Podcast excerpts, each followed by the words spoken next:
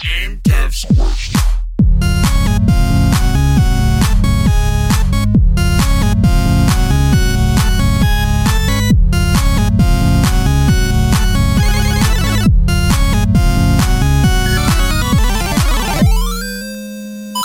Hey, everybody, and welcome to Game Devs Quest, your once weekly podcast following two scrubs into game devdom. If we can do it, you can too. I'm Rhett. What up, y'all? I'm Taylor. Yeah, so uh, Yeah, how y'all been doing? Taylor, how about you? man. I've been good. I'm Yeah, I'm curious to hear about what's going on with you too, because it's been a while. But yeah I it's mean- been a while. We did just record uh, together for uh, the Cheerful Ghost. yep, uh, the Cheerful Ghost Radio podcast, and uh, that was kind of fun. But you know, we uh, were busy making studio magic. We got uh, didn't get a chance to catch up too much, but yeah. Well, we've done. I've done a couple solo episodes. You did a solo episode. We had Zivik uh, Zivix on, and then we did Cheerful Ghost. And yeah, now we haven't really like none of those times have really allowed us to catch up, which is fine. But it's just kind of weird. yeah, But uh, no, things are good for me.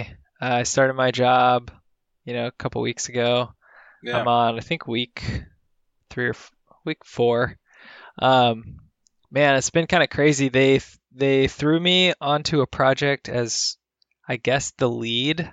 Mostly, I think because everyone else was busy and they wanted to do like a trial by fire kind of a thing yeah. and uh, there was this urgent request put in last week and it was due like tomorrow so friday. So it was like a seven day turnaround which is normally apparently pretty uncommon.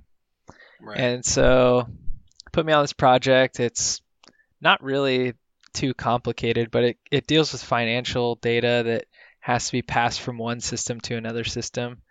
And it's using uh, C sharp web forms, which is sort of a deprecated framework for making websites. And then it's like super database heavy. And so the first like couple of days, I pretty much was just sitting in reading the code, like trying to figure out what was what and getting kind of confused and feeling overwhelmed with this like deadline hovering over my head.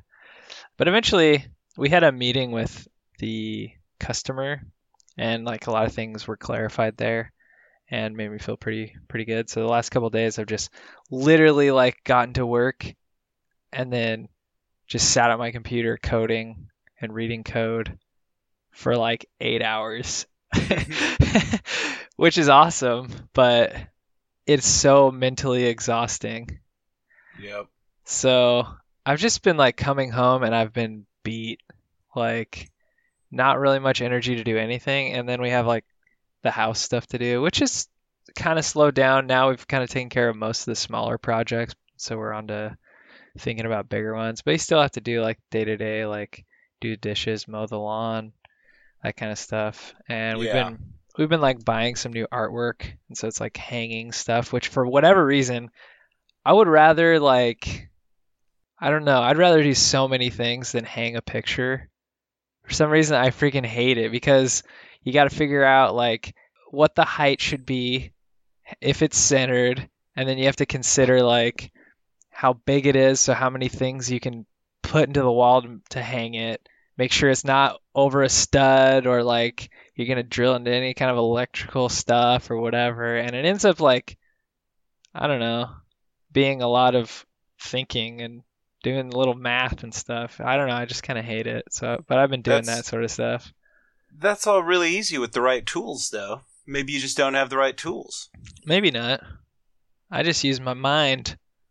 So, and that hasn't been so sharp lately.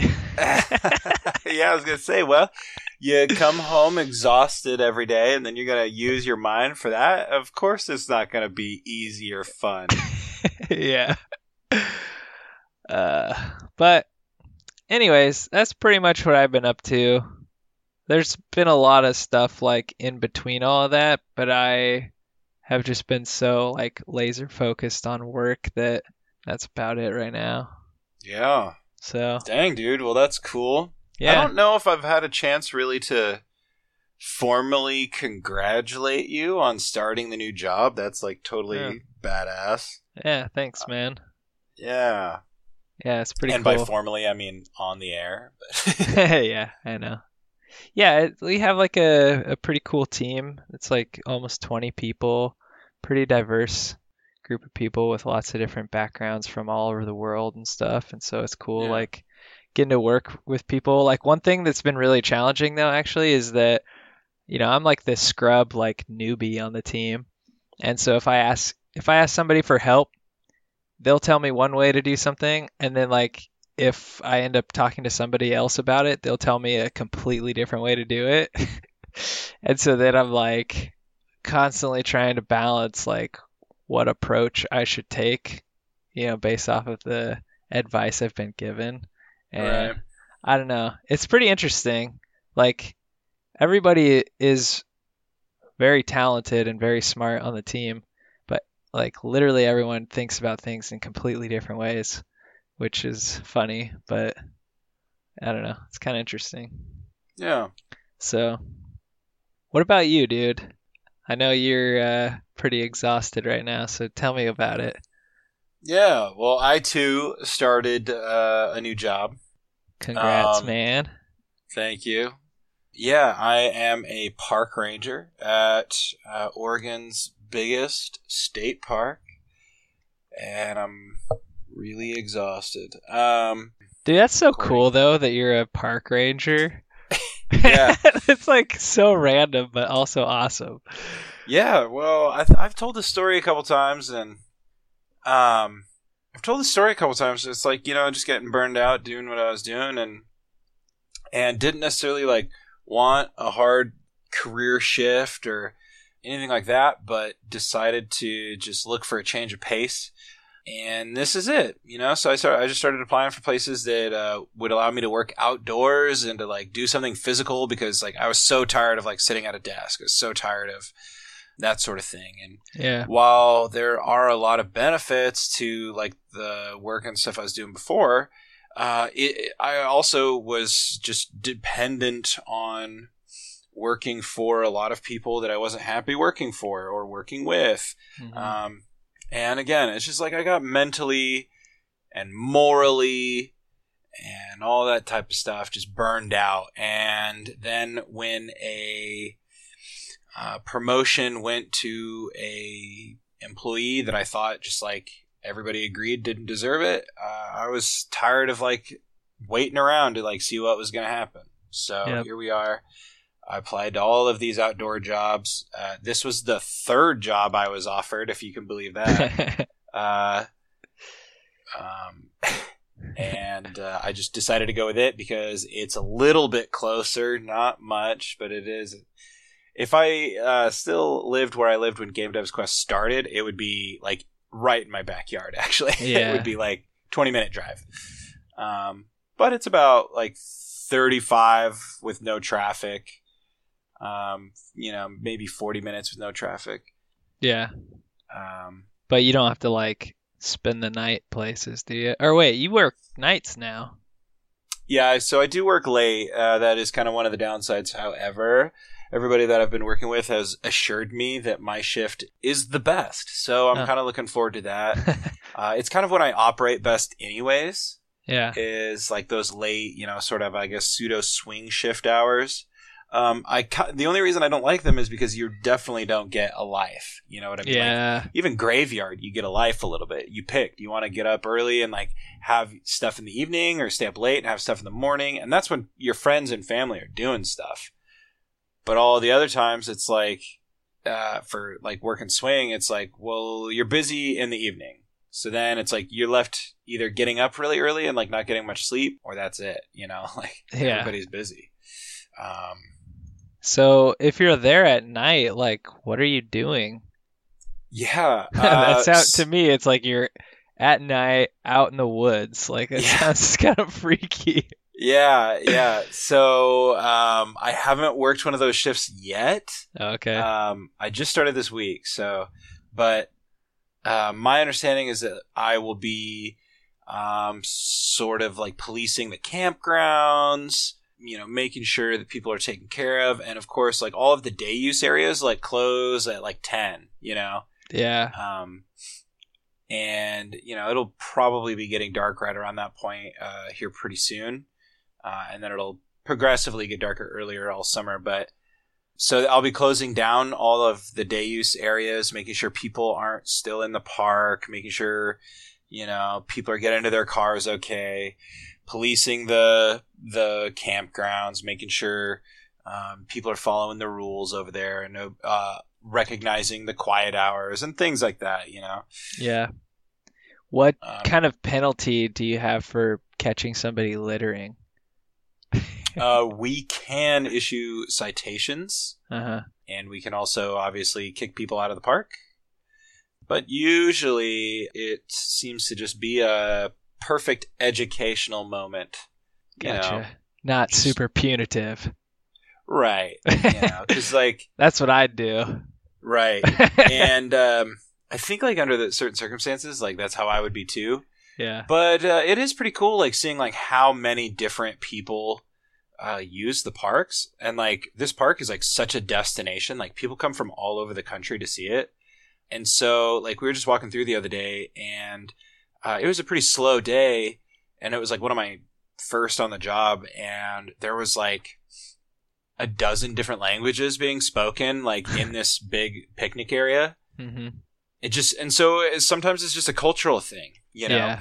And if somebody is leaving something on the on the ground or whatever maybe they just didn't quite understand where the garbage bins were or maybe they didn't under you know i don't know it, they might not be able to like read the english signs as well as others and things like that so Sure.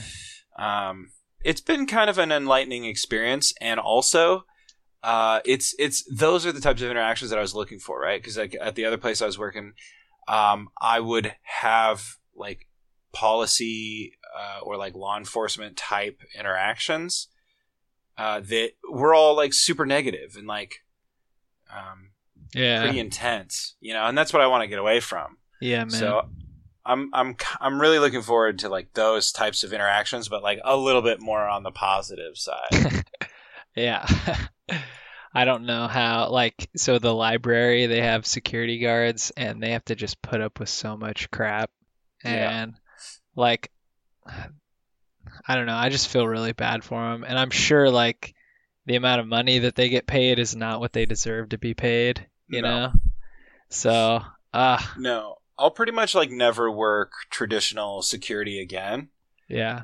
Like the loss prevention gig is like something that I could sort of tolerate because it's not traditional security necessarily. hmm Um, and depending on where you work, again, like I would never go to a corporate store again, but like the small independent uh, that I especially had like a decent position with and all that, like that makes a big difference. But just like for standard security, like you just get shit on and you don't make any money and nobody values you. And I don't know if like the library guards or whatever are like if they're actual public employees or if they're like no, they're uh Yeah, so- contract. So, it's even so- worse probably.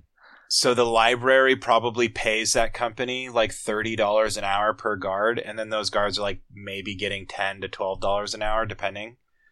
Yeah. Um, Man. you know, I'm sure some of them might make more, but like since it's a library, I don't think so. Um, Yeah, they have such a tough job too. I'm sure I'm sure you've run into that too. And that's probably why you're getting out of it. Yeah, I mean that's the type of job I had before. Like that was like my first jobs out of high school and stuff. Like Yeah. out, right out of college were those. You know, I worked uh, what they like patrol and like post security for like three years. Yeah. um, and I hated it. It's just miserable. It's thankless and boring, and and ultimately, it's like the business is just the whole model of it all is made to kind of screw over the people at the bottom. Yeah. And you think you're going to get into it, and you're going to be surrounded by people who are good at what they do, but they just like it's like literally a and most of the time you get put in work with people that are like entry level stuff. They have like zero professional experience and then they aren't trained properly. And so they're making the dumbest decisions possible. When in reality, like most people and places have security guards because it's like an insurance liability. Mm. Um, so they have security guards to make, be, probably because they get a discount on their insurance. Like I bet they, I bet they also like, uh, do a lot of other sort of duties at the library that helps them get, uh, insurance deduction on their building and stuff like Hmm. that, you know, like check for Got it. fires and make sure the emergency exits are cleared and, right. and make sure like the Grinnells are Grinnells. I don't know what they they are, but like this the fire sprinkler systems are like properly pressurized and Hmm. all that garbage. Like you know, so it's just kind of like weird general grunt labor type stuff, and it is like good uh, experience to have depending on like the type of role you want to get into. And it's served me well honestly and it was part of the reason i was able to go get a ranger position which is you know a little bit of security but i also have a lot of like operational um, duties as well you know? Yeah. like i also will be just doing like a lot of like custodial type work as well but i'm excited for that you know to have that hands on uh, to be able to just get some physical labor going and like work up a sweat yeah, dude. Yeah, I think like most career paths though all sort of have that entry level just slog you got to get through. Like I didn't have Yeah. a, any sort of like super physically demanding jobs after high school, but well like I kind of think in the security field though that the entry level goons will never enjoy like the fruits of their labor in a Mm. like career or like livable job, you know, like uh, loss prevention you could work up to a really good livable wage, but like regular security like most of those guys aren't ever going to be able to like work up to a security job that's going to pay the bills really well without other type of experience yeah. without other type of education. So you think most people probably just jump ship? Yeah, and probably go into something else, you know, because it's like I started down there, but the only reason I ever started getting offered higher paying jobs was because of owning my own business, going to school that focused on certain aspects, and like building my resume around it. hmm But like if you're just like jumping from security job to security job, like you're probably not ever going to grow to the place you want to be. You know what I mean? And then you're like, Yeah. oh, I'll get another license and I'll get my armed security license. But like the average armed security guard in Oregon makes twelve dollars an hour. Why would you carry a gun for twelve dollars an hour? Yeah. You know, why would you put yourself in an armored van, you know, working for a company like Loomis or whatever, and like moving all this cash and carry a gun for twelve dollars an hour? Like, yeah. I don't know. I mean, it's definitely possible, um, but you have to kind of go a, like a non-traditional route. You know, on all the like higher paying jobs, you're gonna get preference to like military and like stuff like that. You know. Yeah. So it's just Hmm. not a good. It's just not a good industry. I've thought for a really long time the security industry needs to unionize because it's like one of the fastest growing industries in the United States, but it's just so underpaid. Yeah, man. Makes Again, like me. how how how bonkers is it that like somebody like the library could pay thirty dollars to some company with these like people that they're never going to see in some office and that but the guy that they interface with every single day that's there is getting one third that maybe Yeah, it's pretty messed up. Anyway, there's my soapbox. But yeah, so I'm really excited to get going at the parks and uh, just kind of see what happens, you know? Nice, dude. Yeah. Well, congrats. Thank you. Glad glad you got something you're excited for. Yeah. Well, well, we can talk a little bit about some games if you want. sure. Have you been playing games? I've been playing some games, not like super heavy, but I I've picked up a couple. this- I've been playing this one mobile game. Yeah. It's called Oh. Bewilderbots. Yeah. nice. And if you guys haven't checked it out yet, go back into our back catalog. Check out uh, the episode with Zivix. Um, he launched a game just two days ago called Bewilderbots, and I've been playing it because, I, like I said uh, well, I don't have any uh, phone reception up at my job, so like instead of surfing Reddit on my breaks or whatever, I just like pop out Bewilderbots and play it for ten minutes, and like Nice. it's just super fun and cathartic. And like once you kind of activate your brain in that way, it's it's better than a lot of the other puzzle games in so many ways because the puzzles are doable, but they're not. Um, um, they're not like they get increasingly complex, but they're like not impossible. Yeah. Until you get to nine. Yeah. I'm only on like I don't know three or four robots, and even those get pretty hard. Yeah, it, it is challenging. I'm not saying it's not, but I'm saying that it's it's rewarding in that way. And I haven't I have yet to get stuck. Like normally I play games like Cogs or something like that and I get stuck like immediately. Oh my god. You know? Cogs is so hard. Yeah, exactly. Like as soon as you start Uh. getting to like the double sided um, yeah, dude. Where you having to rotate the board around with like those pipe ones or whatever, where you have to like blow the steam all the way through the pipe and it goes interweaving between back and forward. Yeah, it's hard. Yeah, it's tough. Yeah. But uh, yeah, go check that out. He's got it on mobile. I got it on Google Play, but it's also available on Steam. If you hate mobile platforms, uh, looks like it's optimized pretty well for the for the desktop. So I might pick it up there eventually too. But uh, I've just been playing it a lot on my phone. Yep. Um, what other games have you been playing? Well, I picked up Levelhead, which I talked a little bit about already. Yeah, I Um, just wish listed that when I saw that you owned it. I was like, all right, I guess I gotta get in on this. Yeah, I was playing it pretty regularly for about a week or two, and then Moonlighter went on sale. Um, normally, Yeah.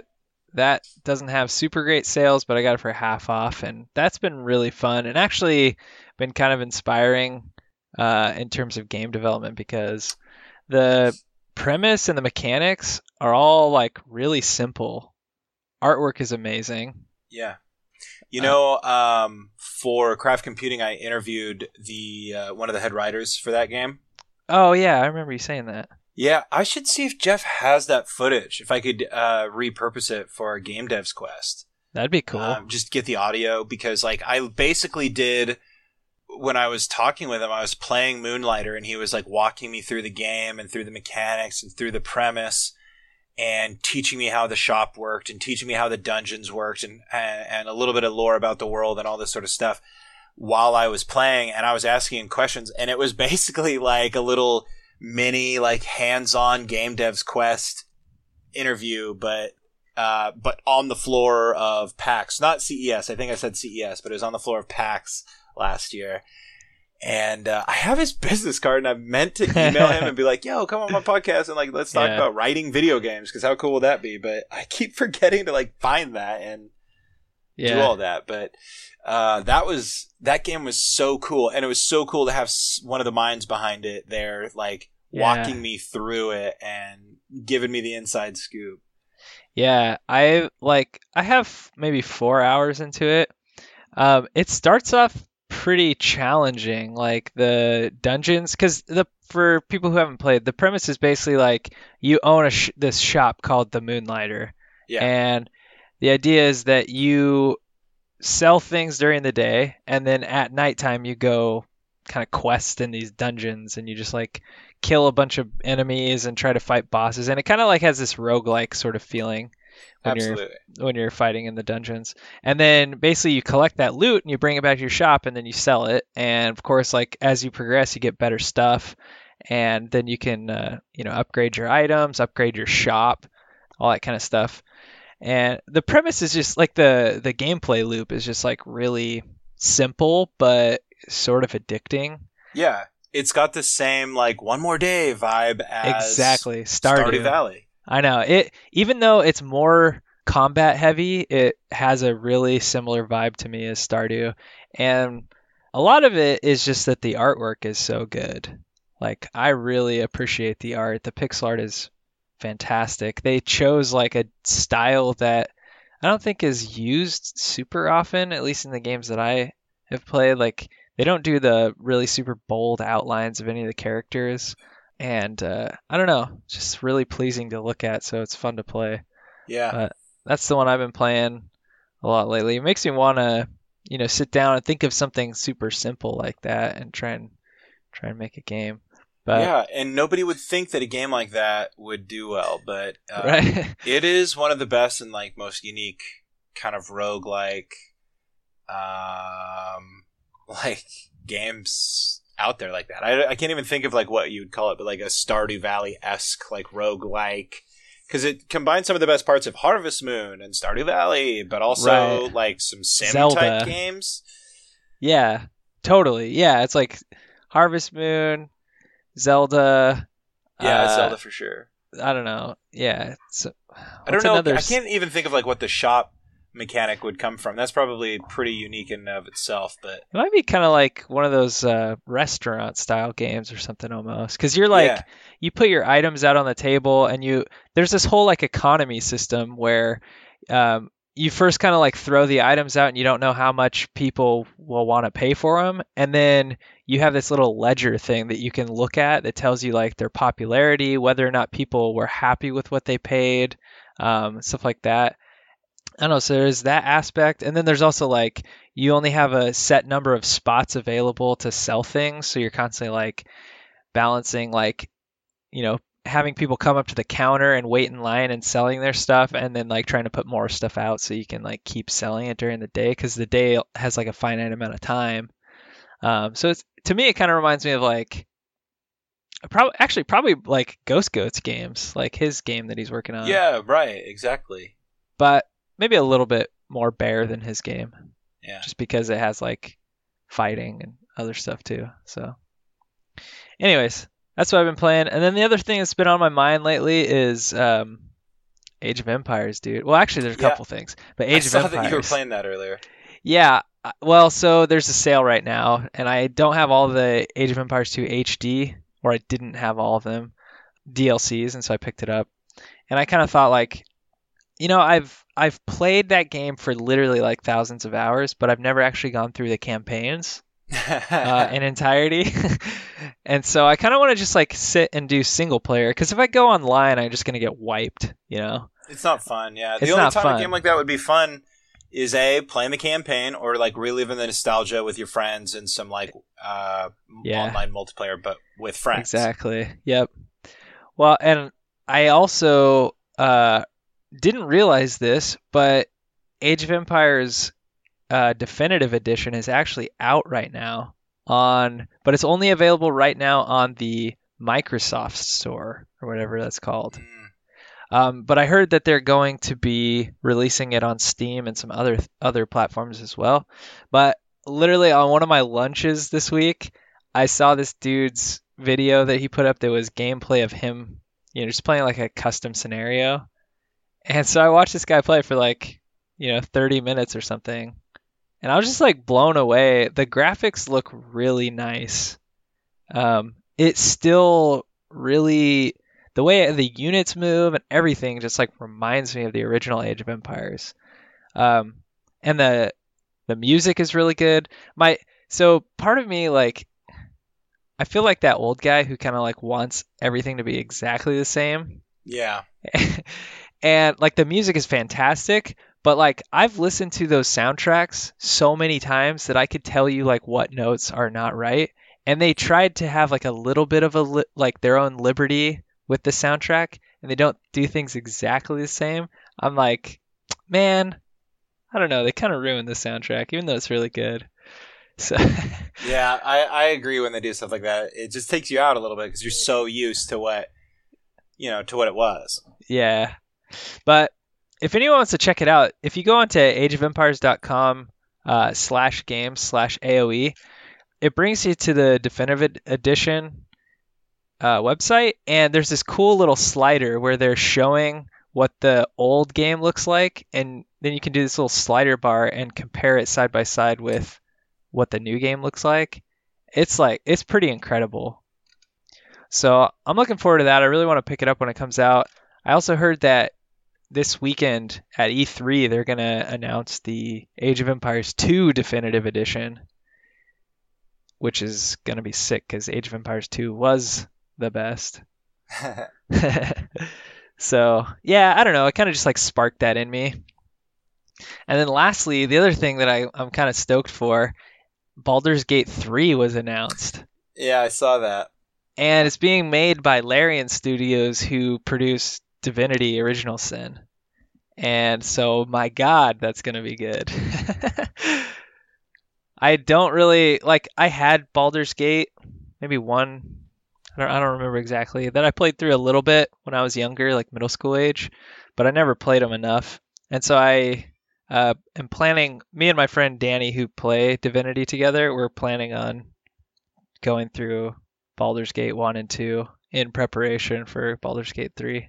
Yeah, So, that's cool. Yeah, I uh, did a power run through with uh, Lee on Baldur's Nice. Gate 1, and uh, holy cow, I'd never seen the game played like that. It was really intense and fun. nice. Um, but yeah, that should be interesting to to to see how they do because uh, the Baldur's Gate is a very much beloved uh, franchise, as well as some of those other Forgotten Realms games. Yeah. Was that was that BioWare? Uh, so I think it was well, Neverwinter Nights was Bioware. Baldur's Gate was um. Was that Obsidian? Oh, yeah, developed oh, it was by BioWare. BioWare, but um, yeah, Black Isle, which later I think went on to become. Uh, God, did Black Isle go on to become? They did Icewind Dale Yeah, and Planescape Torment. Yeah, yeah, and okay, so they did do Fallout 2. So later on, I think like Black Isle and like some other people went on to form Obsidian. Um, okay. Who do Yeah, yeah, because Planescape Torment as well. So yeah, some of those like huge, heavy hitting RPGs, Baldur's Gate, Baldur's Gate Two, Icewind Dale, and then you're hitting Fallout Two and uh, Planescape Torment. That was um, Black Isle and uh, Bioware who went on to create Obsidian. Although, um, yeah, I don't know how that works since there's two devs listed, but Yeah, I don't know either.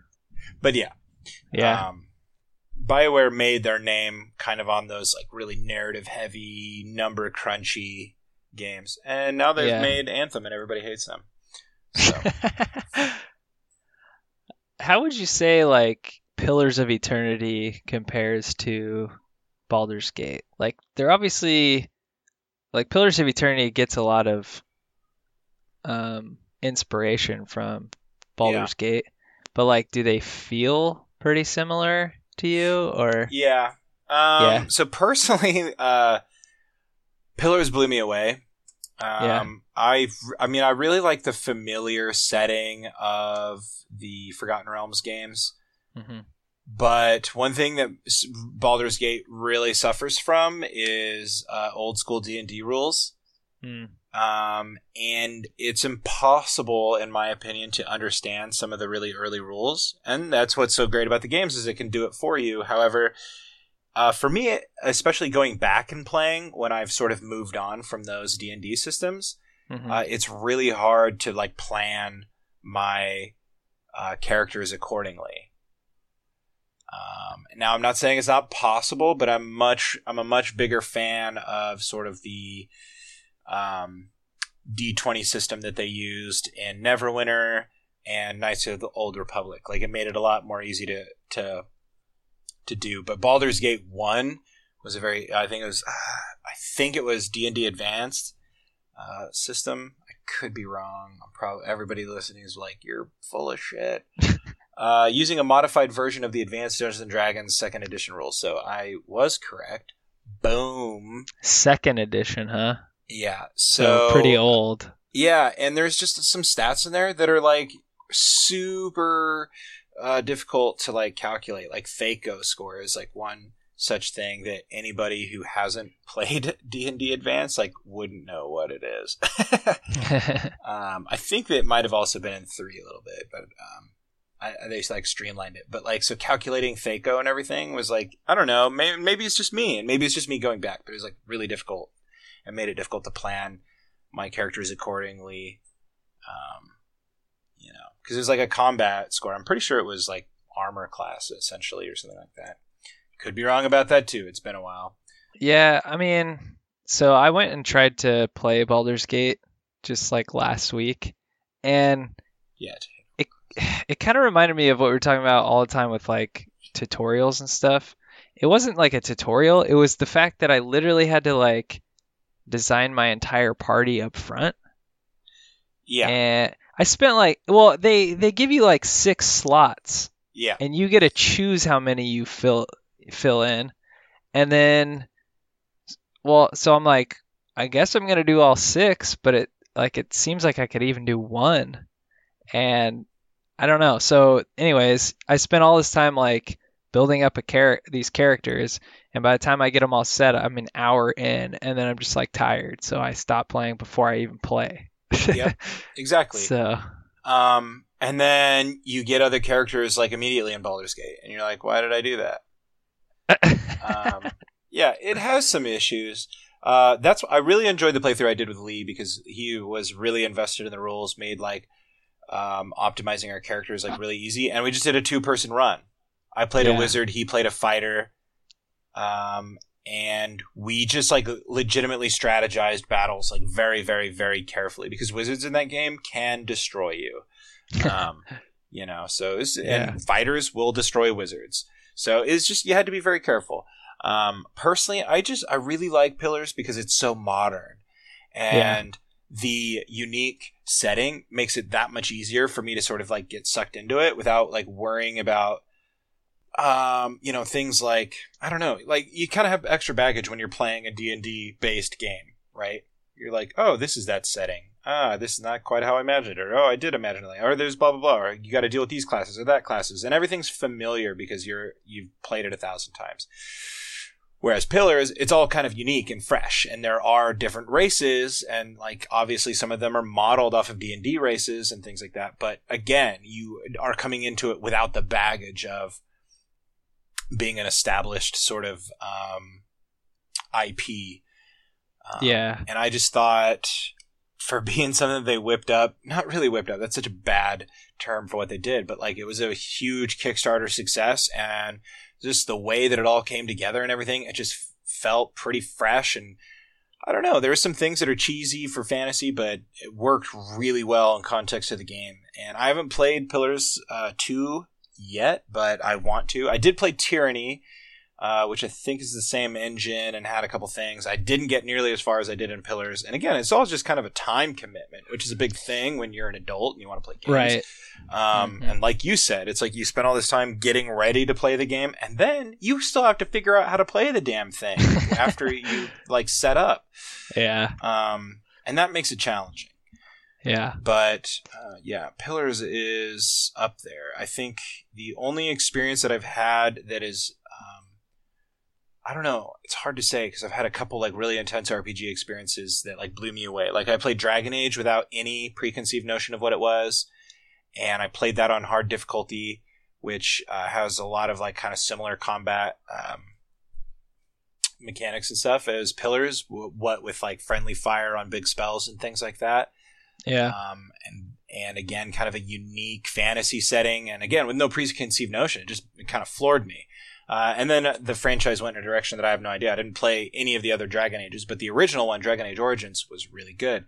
Uh, another one that kind of floored me, in just in terms of playability, was KOTOR. A little bit different oh, of a yeah, game, dude. and was originally an Xbox exclusive. Um, but that one just gripped me and sucked me right in as well.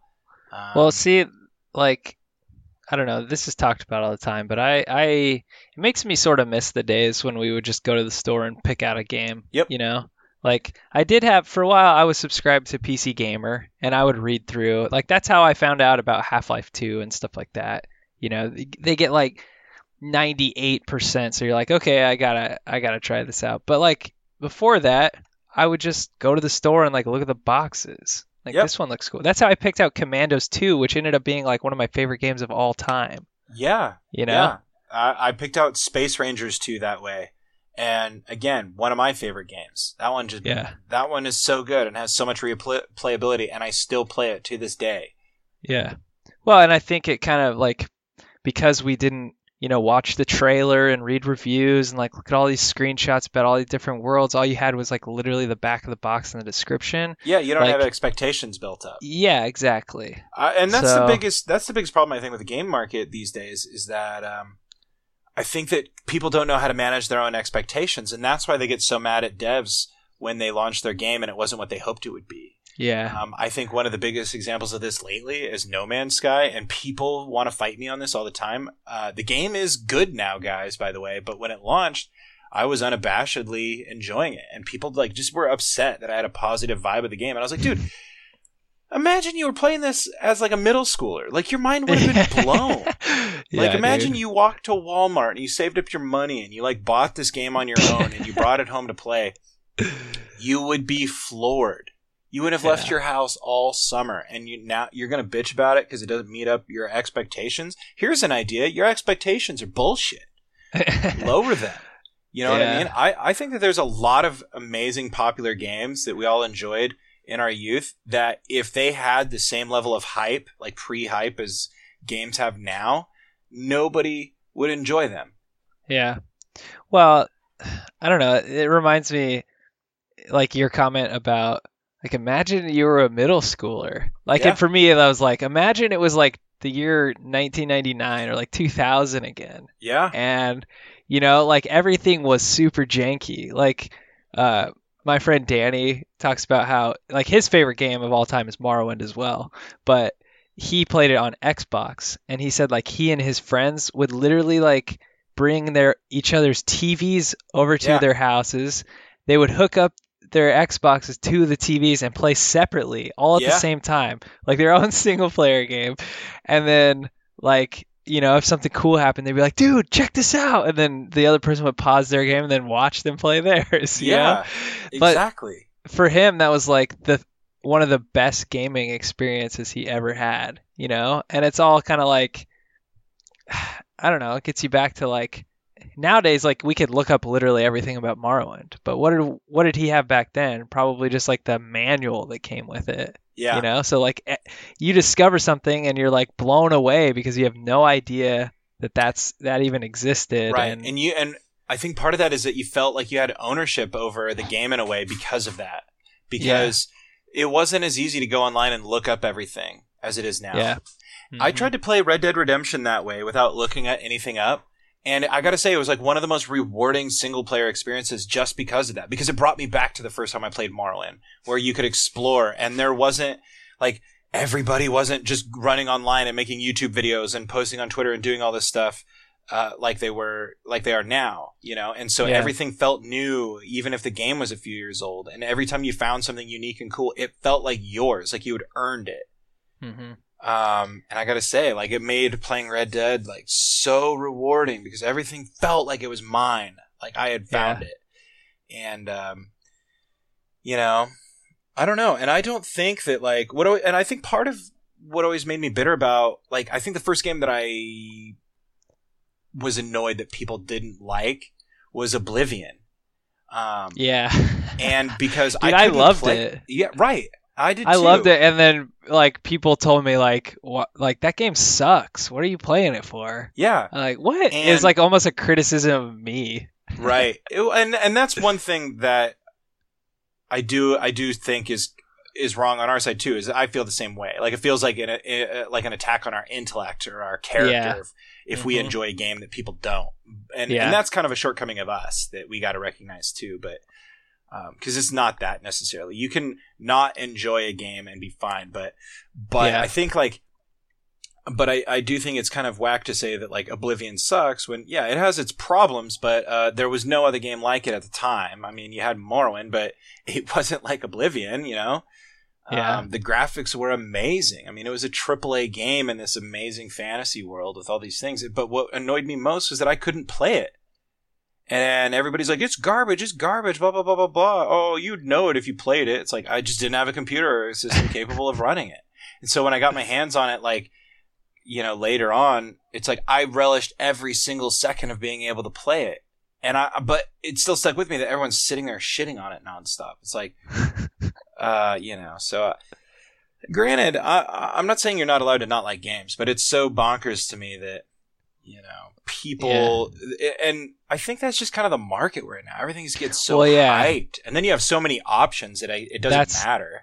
That's what I was just gonna say. Is like the reason it became like that is for one, like it's easier than ever to make games. So we're just flooding the market with like number of games, which like I don't know. That's awesome. Like it's cool that people can make games Yeah. in a much easier way. Like you can t- literally sit down and like make your dream game come to life. You know, it's pretty cool. Yeah. But but yeah, it floods the market. So then you're like, you know, trying to stand out. So Yeah.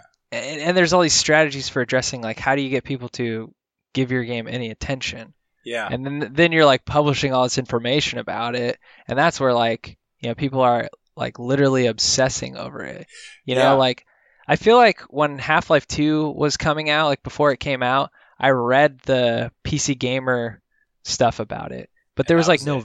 there was like no videos Yeah. like and then and then eventually like we did get something on like x play Yeah, you'd watch it on X Play, and they would be Yeah. like Half Life Two, amazing, and that yeah and you're and they're And like, they're a ten like, out of ten or a five out of five, whatever their score metric was, and you're like, oh my god, yeah. Uh, yeah, dude. Like that was it. It, was, it wasn't like okay, let's literally watch somebody play the entire game all the way through and then decide if I want to get it yeah, or whatever. You Yeah. know? Uh, it's it's But- crazy to me, and um, you know this is this is the unfortunately the thing that I'm sort of known for on craft computing is my rants about people's expectations with games. It's like uh, I, I always thought it was really funny because like I bought No Man's Sky and was really happy with it, and, and people are always like, "How? How are you happy with it? That game's so bad." And It's like, well, because I knew what I was buying. Like Yeah. you didn't, and they're like, "Well, that's because they lied to us." I'm like, "No, no, no, no, no. They didn't lie. You just didn't listen." you read things that weren't there. You read between the lines and drew all these conclusions about stuff that was never said. And it's like, dude, we live in 2019 now today. If you're still getting duped by like pre-hype for games, like shame on you, dude. Like I bought Fable for God's sake. Like I bought an Xbox to play Fable and that was not what was like promised. I still loved the game and it was still great, but like it was a far cry from what was first talked about in Game Informer when I bought the Xbox. And I waited years to get my hands on that game. And by the time I could finally play it, it's like, yeah, it was kind of disappointing. Well, actually, it was immensely disappointing. And I got to say, like, from that moment onward, I was never fooled by trailers or by big centerfold articles in magazines about stuff or or you know press hype in any way because one of the biggest like game makers of the time like with one of the biggest names like fooled everybody and it's like if this is still happening to you i don't know what to say man like lower your expectations it's a game it's never going to be what was per, like was promised yeah. like honestly, the fact that like games get made in general is a goddamn miracle sometimes especially Yeah. big ass games like that I know. Yeah. Yeah, what I was gonna say is honestly, like what I would say is like, stop paying attention to AAA and start playing a bunch of indie games. Yeah, Like, absolutely. Your expectations will be lower, and then you'll just like enjoy them for being And- quaint or like whatever it is, you know? and one thing that I've seen a bunch of our friends forget as well is that like, okay, we get it. You love BioWare and all of these like these legacy developers. But you got to understand that the people that made all of your favorite games, they're not there anymore. Yeah. They've moved on. Yeah. Most of Um, them probably don't even work in the games industry at this point. Right, they've probably retired. man. Like if you want Yeah. all the same devs that you had on on Baldur's Gate 1 making Baldur's Gate 3, that was 20 years ago that game came out. Baldur's Yeah. Gate 1. Which means that it was probably like 22, 23 or more Yeah. years ago that they started making it. Right.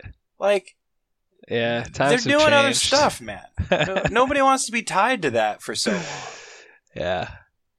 and and that's one thing it's always it, i think that was really elucidated to me with the diablo 3 debacle because so many people were like all you had to do was reskin diablo 2 and you have money and it's like yeah but all the diablo 2 guys are gone Yeah. so like they can't just like remake it they got it like literally remake the damn game with the people and tools that they have um, yeah that's that's my rant uh, yep. I feel you, dude. But all that being said, like there's some cool stuff coming out, so I'm excited for it. I think like I've said this before, but like now that I'm programming at work, I like I there are times I come home and I'm like, man, I wish I didn't have to do house stuff. I wish I could just like sit down and program. Yeah. Um, but like also I'm dead tired, so I want to just play some games. Yep. So I'm I'm gonna start probably doing that. But uh, last night I had this kind of idea because I've been sort of I don't know after seeing Zivix uh, put his game out, I just got kind of jealous. Yeah.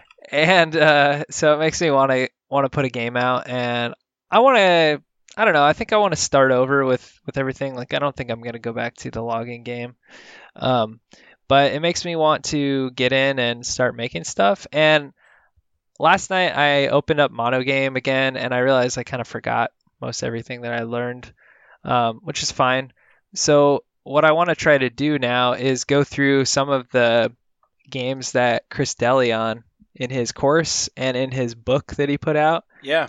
Recommends you work on. So it's the the idea is just like you know recreate a bunch of classic video games that you already sort of understand Yeah. how they work. So it's sort of like re-engineering them and trying to learn a lot from them. Yeah. So I'm gonna start doing that. I think I'm gonna you know just spend a couple weeks on a on a game and see if I could reproduce you know asteroids or what I what I'm gonna start with is Snake because I've never made Snake before and it seems like it'd be easy, but already like last night I started setting up the project. I'm like, this is more challenging than I thought it would be. Well, maybe. remember You know? when, dude, we first started like working on stuff, and you and you were showing me like all the things that you had programmed, and I was, we were talking about games, and you had like a program you were trying to create. Oh, Snake, yeah. like, I just can't get it to work.